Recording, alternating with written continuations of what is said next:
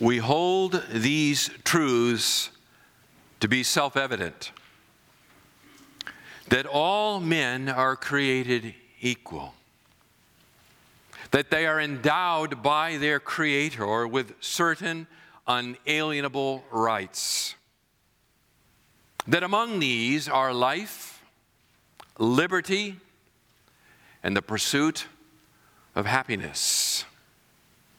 So reads the second sentence of the Declaration of Independence. Adopted and made public by the Continental Congress on July the 4th, 1776. This short document, 1,300 words, was designed to provide both a rationale for and a declaration of the independence of the 13 colonies that had been at war with the British Crown for close to a year. The rhetoric, soaring rhetoric, lofty ideals embodied in this document have inspired multitudes of people, untold multitudes, as they have read it, as they have meditated upon it, and as they have sought in their own way to put it into practice over the last two centuries. It's quite a document, to be sure. In any discussion of politics or political theory, the topic of rights necessarily comes up. What are the rights of the individual and what are the rights of the state? And how do those two sets of rights that can and often do clash to be worked out in a practical, day to day, week to week, year to year setting. But you know, a discussion of rights, necessary and helpful as it is, would have been absolutely foreign to a follower of the Lord Jesus Christ in the first century. They would not have entered into such discussions. They would not even have thought to enter into such discussions, alien to them. You and I bear the name Christian. And we do so with a, with a measure of pride and appropriately so. It is a term that designates us as a follower of the Lord Jesus Christ. We are Christian. But even that term, when it was originally applied to the followers of Jesus Christ, was a term of derision. It was an insult. Now we wear it proudly. I think it's uh, actually somewhat instructional when talking about the name Christian to, to realize the fact that it is not the term that God uses, that God chooses to apply to his people. Not at all. Actually, the term that God most frequently uses to apply to his people in both the Old Testament, under the Old Covenant, and in the New is the word slave. Is the word slave. 250 times in the Old Testament, over 100 times in the New. The word slave. And I think it's instructional because when we, when we use the terminology of slavery, which the New Testament does with great frequency, it, it lifts the discussion out of the realm of uh, rights and privileges and instead transfers it to the realm of duties and Duties and obligations. And it's critical It is absolutely critical that we understand and, by the power of the Spirit of God, seek to apply in our lives the reality of the fact that, in the eyes of God, we are slaves. We are slaves. Open your Bibles up to Matthew chapter 17. We will begin this morning in verse 22. But let me take a moment and pray and ask God to enable us to understand what He has written and apply it to our lives. Father, thank you for the Word of God. Thank you that it is the inerrant, authoritative Word of God, that it contains everything we need for life and godliness. And our Father, on this 4th of July weekend, as we come together as your people and we open the Word together, we want to hear from you. We pray for your Spirit to be our teacher this morning. We pray, Father, that what we hear, what is said, would be true and faithful to the Word. We pray, Father, that your Spirit would apply it as it is helpful and needed in each of our lives. We pray these things in faith,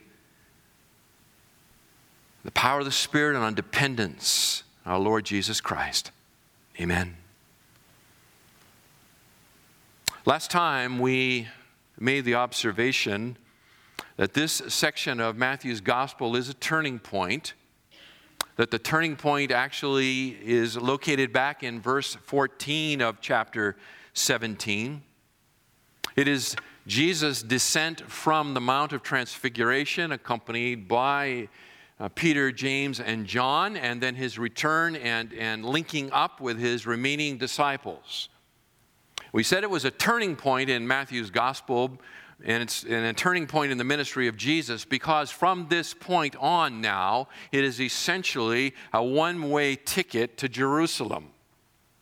There's about six months left in the public ministry and, and life of the Lord Jesus Christ until his appointment with the Roman cross.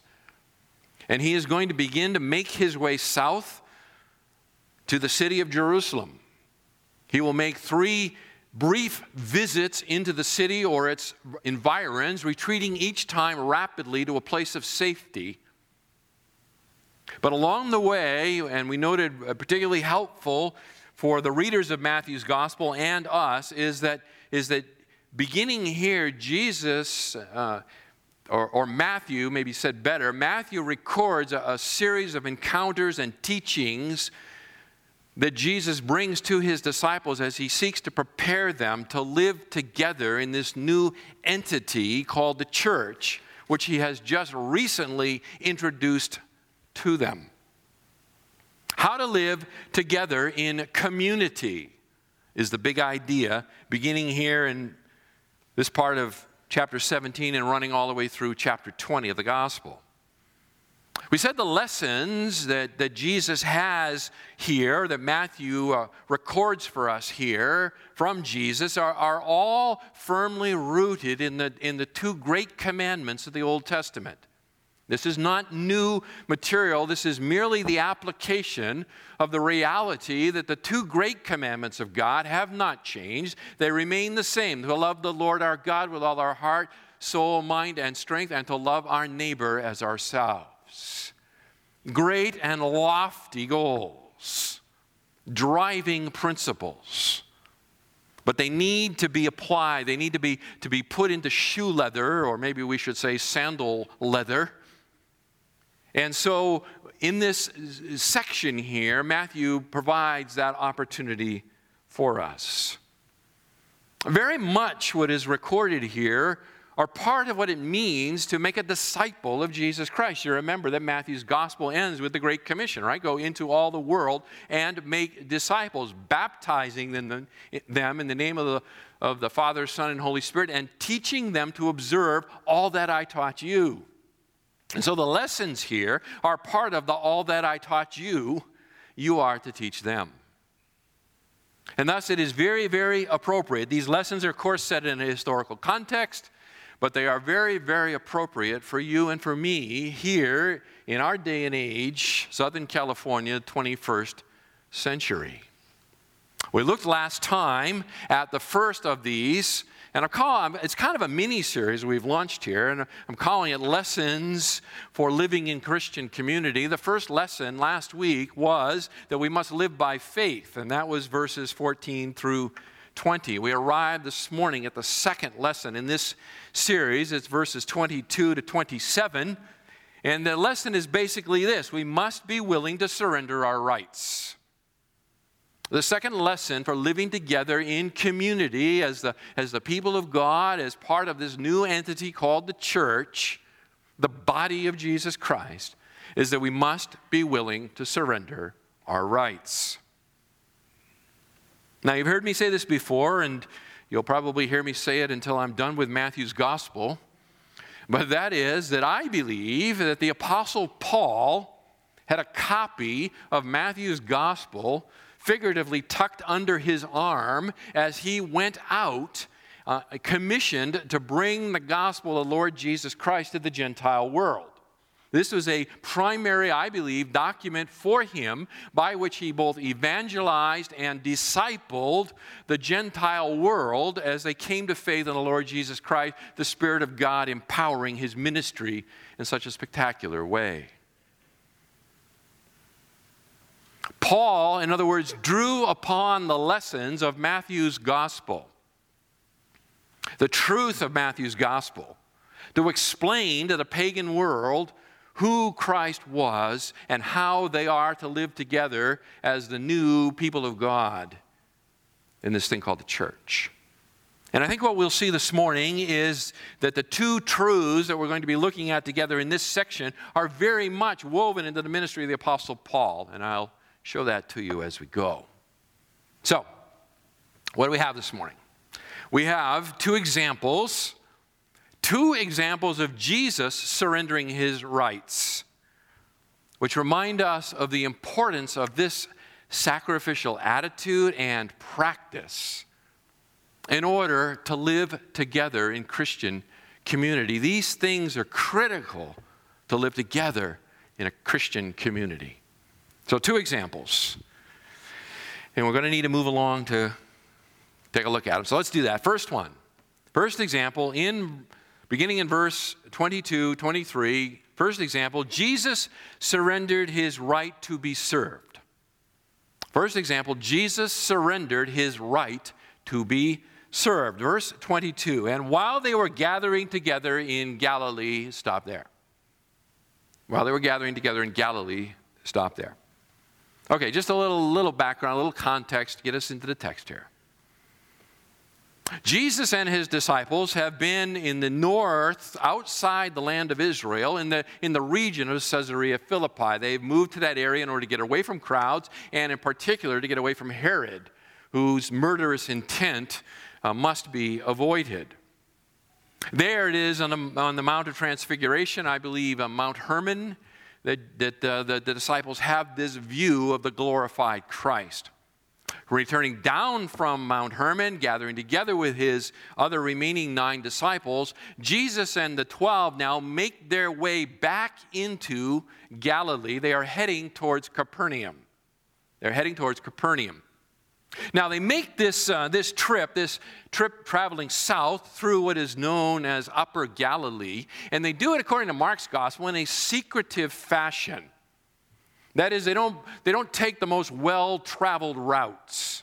They are moving south again, but they are moving south somewhat secretively. They are seeking to avoid the crowds along the way, and I believe to avoid the premature confrontation with the leadership of Israel. They are returning to their home base, the city of Capernaum. Why? We're not exactly sure. But I, I suspect, personally suspect, that it's, that it's perhaps to resupply in preparation for the journey south to Jerusalem. This will be the last time they'll be in Capernaum. And so I suspect they're coming together, they're saying final goodbyes and farewells and gathering together their supplies so that they can make their way south and sustain themselves during the remaining time that they're away from their home base.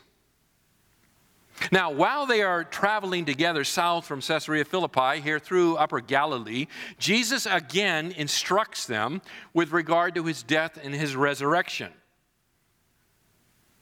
Now, in doing this, here, verses uh, 22 23, he, he adds a detail that is not previously given to them in the, in the prior disclosure back in chapter 16 and verse 21. Here he adds just a little new piece of information. And the, and the piece of information is that he is going to be betrayed. He's going to be betrayed or delivered over into the hands of men. Betrayal now is part of the process. But the disciples apparently don't pick up on that. That kind of goes right over the tops of their heads. They don't, they don't get it. They're, they're obtuse to these kinds of things.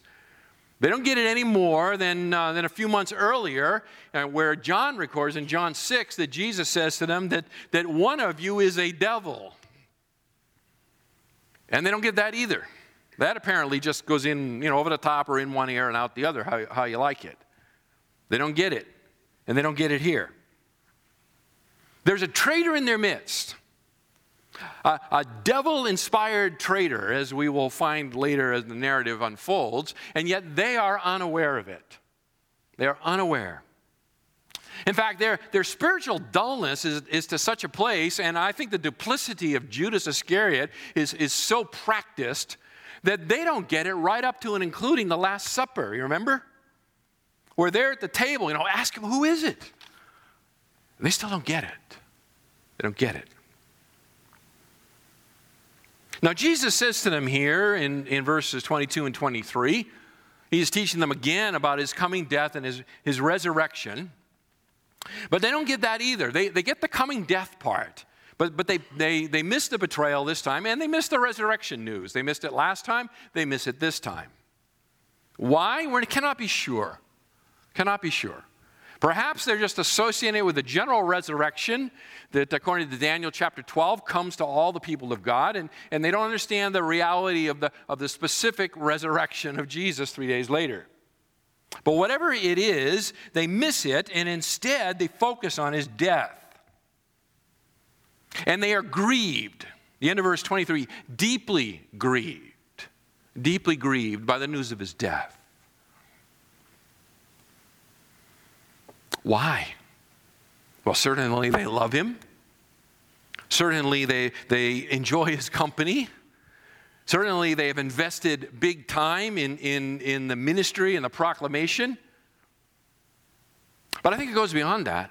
I think, that, I think the grief here also has to do with, with a recognition that if he dies at the hands of the Jewish authorities, which he has said now repeatedly will happen, that all hope for them of the messianic kingdom and their place of honor and power within that kingdom is gone.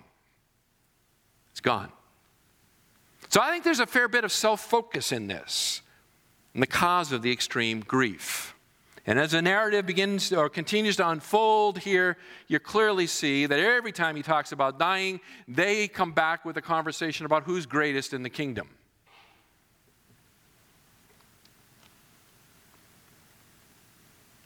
While they were gathering together in Galilee, Matthew says, Jesus said to them, The Son of Man is going to be delivered into the hands of men, and they will kill him. And he will be raised on the third day. And they were deeply grieved. Beloved, I can only imagine Jesus' grief. Jesus' grief, Jesus' torment to be among a people of such spiritual insensitivity, a people of such self focus. It must have grieved his heart. But the reality here of the, of the Savior's suffering and death on behalf of his people is, is actually a very, a very powerful illustration a very powerful illustration of the kind of attitude that we, as his followers, are supposed to adopt ourselves. This is what it means to live together in Christian community. The death, the burial, the resurrection of Jesus Christ is, is, a, is an example for us to live together in Christian community. How do I know that? Well, I know that because the Apostle Paul specifically appeals to the death of Christ as the basis for his appeal to a Christian community 2,000 years ago who were having trouble getting along with each other. And I want to turn you to Philippians chapter 2.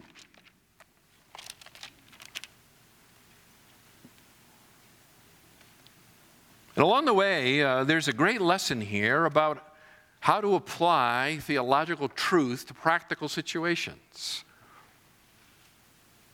I can tell you that if I were uh, uh, wanting to teach a lesson on, on uh, selflessness and, and humility and serving other people, I'm not sure my first text would have been the, the uh, humiliation of Jesus Christ, his incarnation, his death, his burial, and his resurrection. But Paul does exactly that. In Philippians chapter 2, beginning in verse 1, he says, Therefore, if there is any encouragement in Christ, and there is, if there is any consolation of love, and there is, if there is any fellowship of the Spirit, and there is, if there is any affection and compassion, and there is, make my joy complete by being of the same mind, maintaining the same love, united in spirit, intent on one purpose. Do nothing from selfishness or empty conceit, but with humility of mind, regard one another as more important than yourselves. Do not look out for your own personal interests, but also for the interests of others.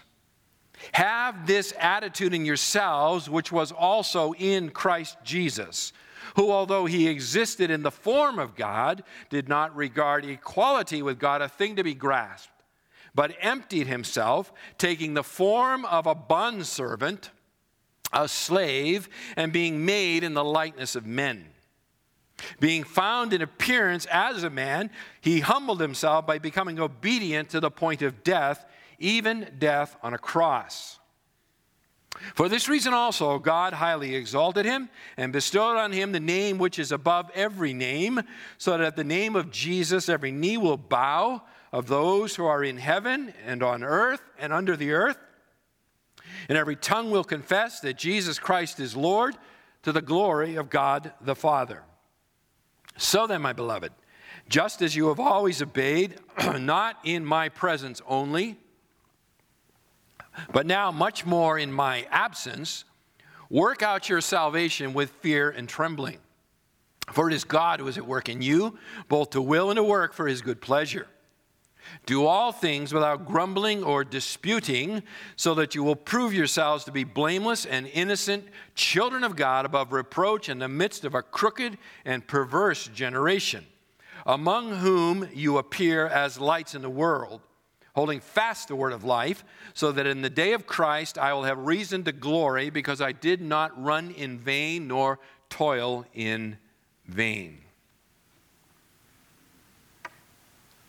Paul says to this church that you need to take up the example of Jesus Christ.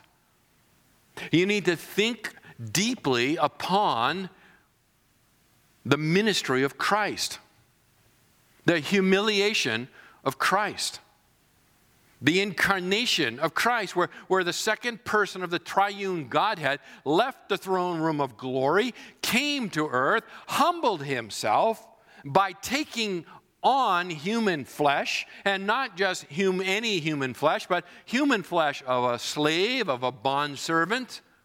His life was given over to nothing of his own desires. He came only to do the Father's will, up to and including his own gruesome, agonizing, horrific death on a cross on behalf of his people.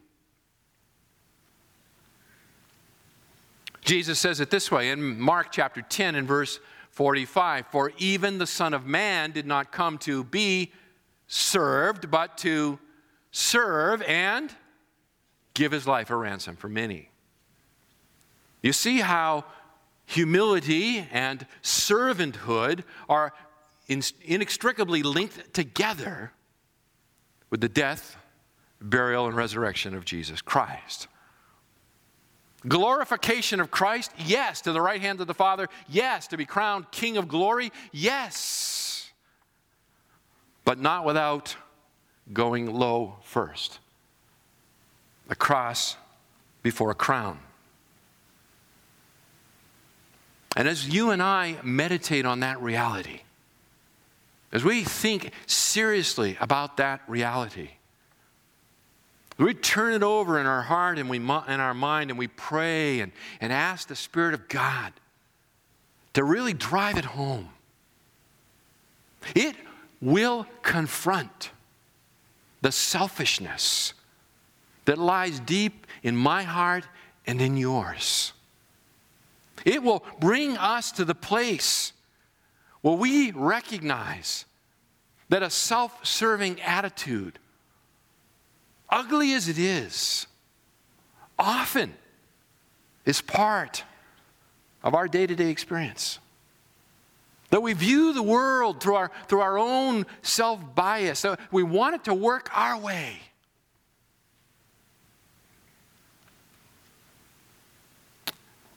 We know we need to be humble. We know we need to be gracious. We affirm these things. Yet we struggle. Struggle. The antidote is to be found in the cross of Jesus Christ. Can't get enough of it. We can't get away from it. And nor should we. It is the life changing power of the gospel. And beloved, when it changes us, we begin to live together in community with a kind of love and care and concern that puts others above ourselves. That proclaims the reality of the gospel of Jesus Christ in a very, very powerful way. Jesus says later in the upper room, the night of his betrayal and arrest, he says, By this they will know that you are my disciples if you have, fill it in, love for one another. Love for one another. When we find ourselves low on the love quotient, not love potion, love quotient, maybe love potion too, the answer is to be found in the gospel of Jesus Christ. Specifically, his death, his burial, in his resurrection. Jesus surrendered his right to, serve, to be served. Secondly, secondly, Jesus surrendered his right to be honored. Jesus surrendered his right to be honored. Back to Matthew's Gospel, chapter 17, beginning in verse 24. And when they came to Capernaum, those who collected the two drachma tax came to Peter and said, Does your teacher not pay the two drachma tax? What in the world's that all about? Well, they're back at Capernaum. This is, the, this is the home base. This is where Jesus has been living since he moved from Nazareth. This is where Peter's house is. If you go there today, you can still see the foundations of Peter's house not far from the synagogue at Capernaum. It's a sea, it's a little sea town, a fishing village where Peter lived, along with several of the other disciples. It is there where Jesus took up residence during his public ministry. They are back now in Capernaum, and, and according to verse 25, where it says, when uh, Peter comes into the house, whose house? Peter's house Evidently, when they came back to Capernaum, Jesus, and I suspect this was his custom, stayed with Peter. He's with Peter in Peter's house. The rest of the disciples disperse throughout the area and stay in other houses, probably the houses of those disciples who, who owned homes in that village. Now they arrive back here in Capernaum, and, and the first thing that happens, evidently, is, is the tax man comes. We can relate to that, right? Taxman cometh. So they're not been there for long, and there's a on the door, and the taxman's there. And, and he, he shows up, or they show up, the tax men, I think, is the idea here. And, and they come and they approach Peter, And they say to Peter, uh, uh, is, your, is your teacher, that is your rabbi, is your rabbi uh, intending to pay the two drachma tax? Is he going to pay the tax or not? Now, normally, this tax is actually collected in the spring, but is now uh, the fall. It's, it's October ish, early October, Feast of Tabernacles time. And so I suspect what has happened is, uh, is in the spring, uh, I know this to be true, they were outside the country. They were up in, in Tyre and Sidon. And so Jesus and the disciples have been, you know, sort of not around when the taxman cometh. So they're back in town, and the taxman figures it out, and, and uh, boy, they hunt him down, and it doesn't take long. Doesn't take long. The basic idea is you haven't paid your taxes this year, in particular, a certain kind of tax the two drachma tax, the double drachma, actually, literally. Now, what is this all about? This is a tax that was collected for the, for the maintenance and care of the temple in Jerusalem. The tax finds its basis back in Exodus chapter 30, verses 11 to 15, where God commands Moses to collect uh, to take a census of Israel, every male 20 and above, and then to collect from each of the one in the census a half shekel tax, half a shekel a head. Doesn't matter whether you're rich, doesn't matter whether you're poor. When, Moses, when God gave it through Moses, everybody paid the same amount. And the purpose of the tax, it's very clear, the purpose of the tax is to help defray the costs associated originally with the tabernacle now the temple. I mean, there's sacrifices going on all the time there. There is wood for the fire. There is, there is water that needs to be drawn and, and transported for the various washings and libations and so forth. And there's the, the uh, if I can say it this way, there's the laundry that has to be done. I mean, when you're slaughtering animals all over the place, it's a messy job. And so somebody's got to pay for all of that. Somebody has to pay for the sacrifices. Somebody has to pay to have the firewood cut and transported and to you know, buy the firewood. Somebody needs to, to have the whole, the whole thing with water transported. Somebody needs to do laundry. There's just a lot of things that have to be done, practical things for the ministry of the tabernacle uh, and then the temple. And so this tax was collected to jumpstart the system initially, just to put some money in the bank and get it started, if you can say it that way. There is disagreement among scholars as to whether this was a one time event in Exodus 11 or whether this was an annual requirement. There's a difference of opinion on that. Later, in the course of Israel's history, the tax is collected again on other occasions, always associated with uh, the temple and the need to pay for the ongoing activities and ministry of the temple. Nehemiah chapter 10, verses 32 and 33 is a place where it is spoken of then, although there it's, it's reduced to a third of a shekel. So there's some flexibility in the amount, apparently. Now, by the time of the New Testament, this is the important thing. By the time of the New Testament, there is a great diversity of opinion about this temple tax, this, this uh, double drachma. And the, and the diversity uh, falls in a, in a way that maybe would surprise you at first. The Sadducees, who are associated with the temple, actually taught that this was an optional tax. It is the Pharisees who taught that it was a required tax. In fact, it was your patriotic duty to pay the tax. So the Sadducee says, you know, it's a matter of conscience. The Pharisees said, no way, it's your patriotic duty, pay it. The Qumran community, that is a community that lives to the east of Jerusalem along the banks of the Dead Sea, kind of a separatist community among the, the Jews of that first century, they said, hey, you only pay it once in a lifetime, just a one time affair. And certain rabbis claimed that they were exempt from the tax because they were teachers of the nation. So you can see there's a lot of diversity in the time of Jesus with regard to this tax. It is a matter of conscience. People have freedom to pay it or not pay it. And so they come here in chapter 17, verse 24. They come to Peter and they say to him, Does your teacher not pay the two drachma tax? They phrase the question in such a way they expect a positive answer. Yes, he does.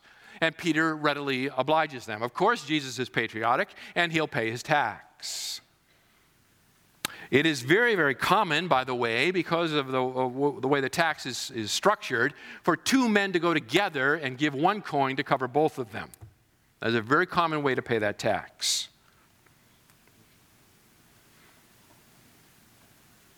Verse 25. Peter says, Yes.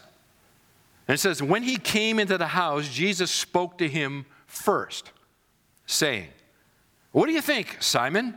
From whom do the kings of the earth collect customs or poll tax? From their sons or from strangers? Now, Peter comes back into the house. Now, we don't know, the text doesn't say, did Jesus overhear the conversation on the doorstep kind of thing, or in his omniscience, did he just know? You can have it, uh, whatever suits you, is fine with me. But the point of the matter is, as soon as Peter comes into the house, before he has the opportunity to raise it, Jesus hits him with it. He says, Peter, what do you think about this whole process? And, and, he, and he uses this question to, to construct an analogy. And he, and he uses the analogy to, to, to teach a very, very important point. And the analogy here is very, very simple. All right, what do you think, Simon? From whom do the kings of the earth collect customs or poll tax? Customs are taxes on goods, poll tax is a, is a tax per head. Who do they collect them from? From their sons or from strangers? this is kind of hard for us. You know, we, we don't live under a, under a king, so a little bit more, you know, a little distance here, uh, time and culture. But the basic idea is this kings collect taxes because they need to support their family and their bureaucracy. So they collect taxes. Kings also provide for the maintenance, financial maintenance of their family. Right? If your dad's the king, you're in a pretty good place. You know what I'm saying? He's the taxing authority and he gives you an allowance. And so basically, what Jesus says is listen, when kings collect taxes, they don't collect taxes they collect them from everybody else except their own family. Why? Well, because it would be foolish to collect a tax from your son and turn around and have to take it back out of your pocket and give it to him. So it's obvious who you collect taxes from. You collect taxes from those who are not part of the royal family, they are strangers.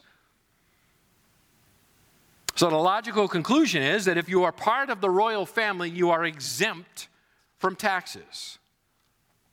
Very straightforward very easy to understand. Just for verse 26, when Peter said, From strangers, Jesus said to him, Then the sons are exempt. Then the sons are exempt.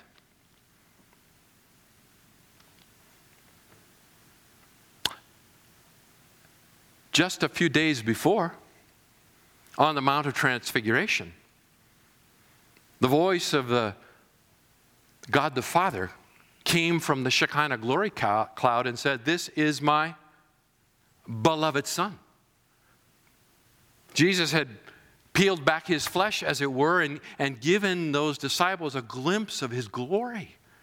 There is no question that he is royalty. That he is royalty. And so he announces here that he is exempt from this tax. He is exempt from this tax. And his followers are exempt as well. And the, and the basic logic goes like this I mean, the Jewish temple is, is merely the temporary dwelling of the Spirit of God. Jesus is the true temple of God in whom the Spirit dwells, and we, as his body, the Spirit dwells within us. The Apostle Paul develops this in 1 Corinthians. But what Jesus is saying is listen, the whole temple thing, it points to me. The taxes are to keep it going to point to me, but, but I'm here. I am the fulfillment of the picture. So I'm exempt. And, and by your attachment to me, you're exempt too. You're exempt too. You have to pay this stuff. However, verse 27. By the way, if it ended at verse 26, you could make a really strong case about taxes. Well, we won't go there, but, but you got a however going on here. Okay? Yeah, so much for the offering plate, you know, if it ended at verse 26. Anyway, verse 27, you got a however. However, so that we do not offend them. Go to the sea, throw in a hook, take the first fish that comes up, and when you open its mouth, you will find a shekel. Take that and give it to them for you and me. Now, that's a way to get tax dough, huh? I mean, this is very unusual. In fact, this is the only place where they, where they fish with a hook. They're net fishermen. Go down to the water, throw in your hook, catch a fish. First fish you drag up, open its mouth. There you're going to find the exact coin necessary to pay the, you know, the double drachma for you and I. It's a miracle, to be sure. But there's, but there's not a focus here on the miracle. In fact, Matthew doesn't even say that it was fulfilled, but we would know it to be so. Because that's not the point. The point of the, of the whole thing is the, is the principle that Jesus draws out here. He says, listen, we are exempt from this. However, to, to, in, to the, in this situation, for us to, to press our exemption is going to cause a major problem here, a major uh, uh, offense here. Now, since when did Jesus become worried about offending people? Right? I mean, just, you know, kind of roll back a little bit to chapter 15, verse 12. Then the disciples came and said to him, Do you know that the Pharisees were offended when they heard this statement? And he responds, Right? Every plant which my heavenly Father does not plant shall be uprooted. Let them alone. They're blind guides of the blind. Now he's worried about offending. Here's the difference. Here's the difference. When a practice is wrong, as a matter of principle, it is wrong. Jesus stands up and says it's wrong. Back there in chapter 15, it was about eating with unwashed hands, right? And Jesus says, listen, this whole thing is made up. And, it, and it's a way for you to, to elevate yourself and oppress the people. This thing is out of here. You've missed the whole point of the law. Here, instead, what he says is, I'm exempt, and so are you. But we're going to humble ourselves. We're, we're, going to, we're going to pay the tax.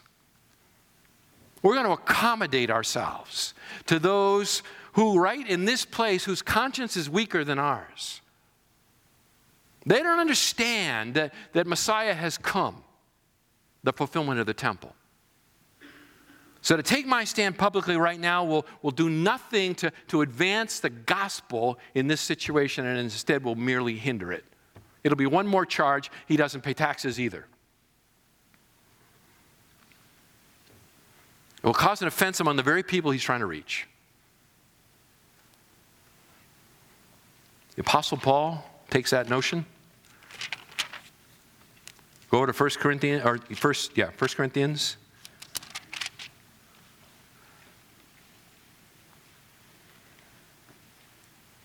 1 Corinthians chapter 8. We're not going to have time to develop it. You can develop it on your own. But Paul makes some really, really important statements here in 1 Corinthians 8 about surrendering personal liberties, doesn't he? He says in chapter 8 and verse 13, they're dealing with uh, within the fellowship, within the brothers living in community together. And he's, he's dealing with the issue of what do I eat, whether it offends my brother with a weaker conscience or not, and so forth. And he says, verse 13, Therefore, if food causes my brother to stumble, I'll never eat meat again so that I will not cause my brother to stumble. That is, I will not exercise my right in a public setting where it would lead to the, to the, uh, to, to the crushing of the faith of my brother. Chapter 9 in verse 12. Paul is he's developing the argument here and he's saying, listen, I didn't take any money for the ministry. We kind of worked with our own hands and made it happen here, but we have a right to get paid. Verse 12, if, if others share the right over you, do not we more? Nevertheless, we do not use this right, but we endure all things so that we will cause no hindrance to the gospel of Christ. Verses on 19 and, and following. He says, For though I am free from all men, I have made myself a slave to all so that I may may win more. To the Jews I became as a Jew so that I might win Jews. To those who are under the law, as under the law, although not being myself under the law, so that I might win those who are under the law. To those who are without law, I became as without law, though not being without the law of Christ, but under, or without the law of God, rather, but under the law of Christ, so that I might win those who are without law. To the weak I became weak, that I might win the weak. I have become all things to all men, so that I may by all means save some. I do all things for the sake of the gospel, so that I may become a fellow partaker with it. Where do you think Paul came up with these ideas? You're not just kind of sitting around and going, you know, I think it'd be good if I did this and did that. He's applying the truth that Jesus instructed back there in Matthew 17. He's applying the truth. And I don't have time to look at it with you, but if you want a clear example, you can go to Acts chapter 21, where, where Paul comes and, and he pays the, the dues, the vows of these men who have been under a vow, and he brings them into the temple, and, and he does it all specifically not to cause offense among the Jewish believers there in Jerusalem.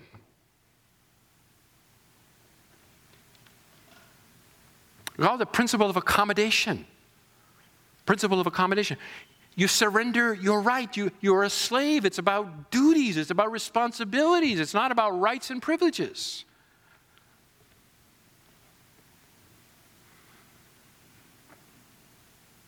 And here's where the rubber meets the road. Why is it? Why is it that we're often more willing to, to, um, to surrender our right in the face of unbelievers? and for the sake of the gospel, and appropriately so. And then to insist on our rights in the fellowship of believers.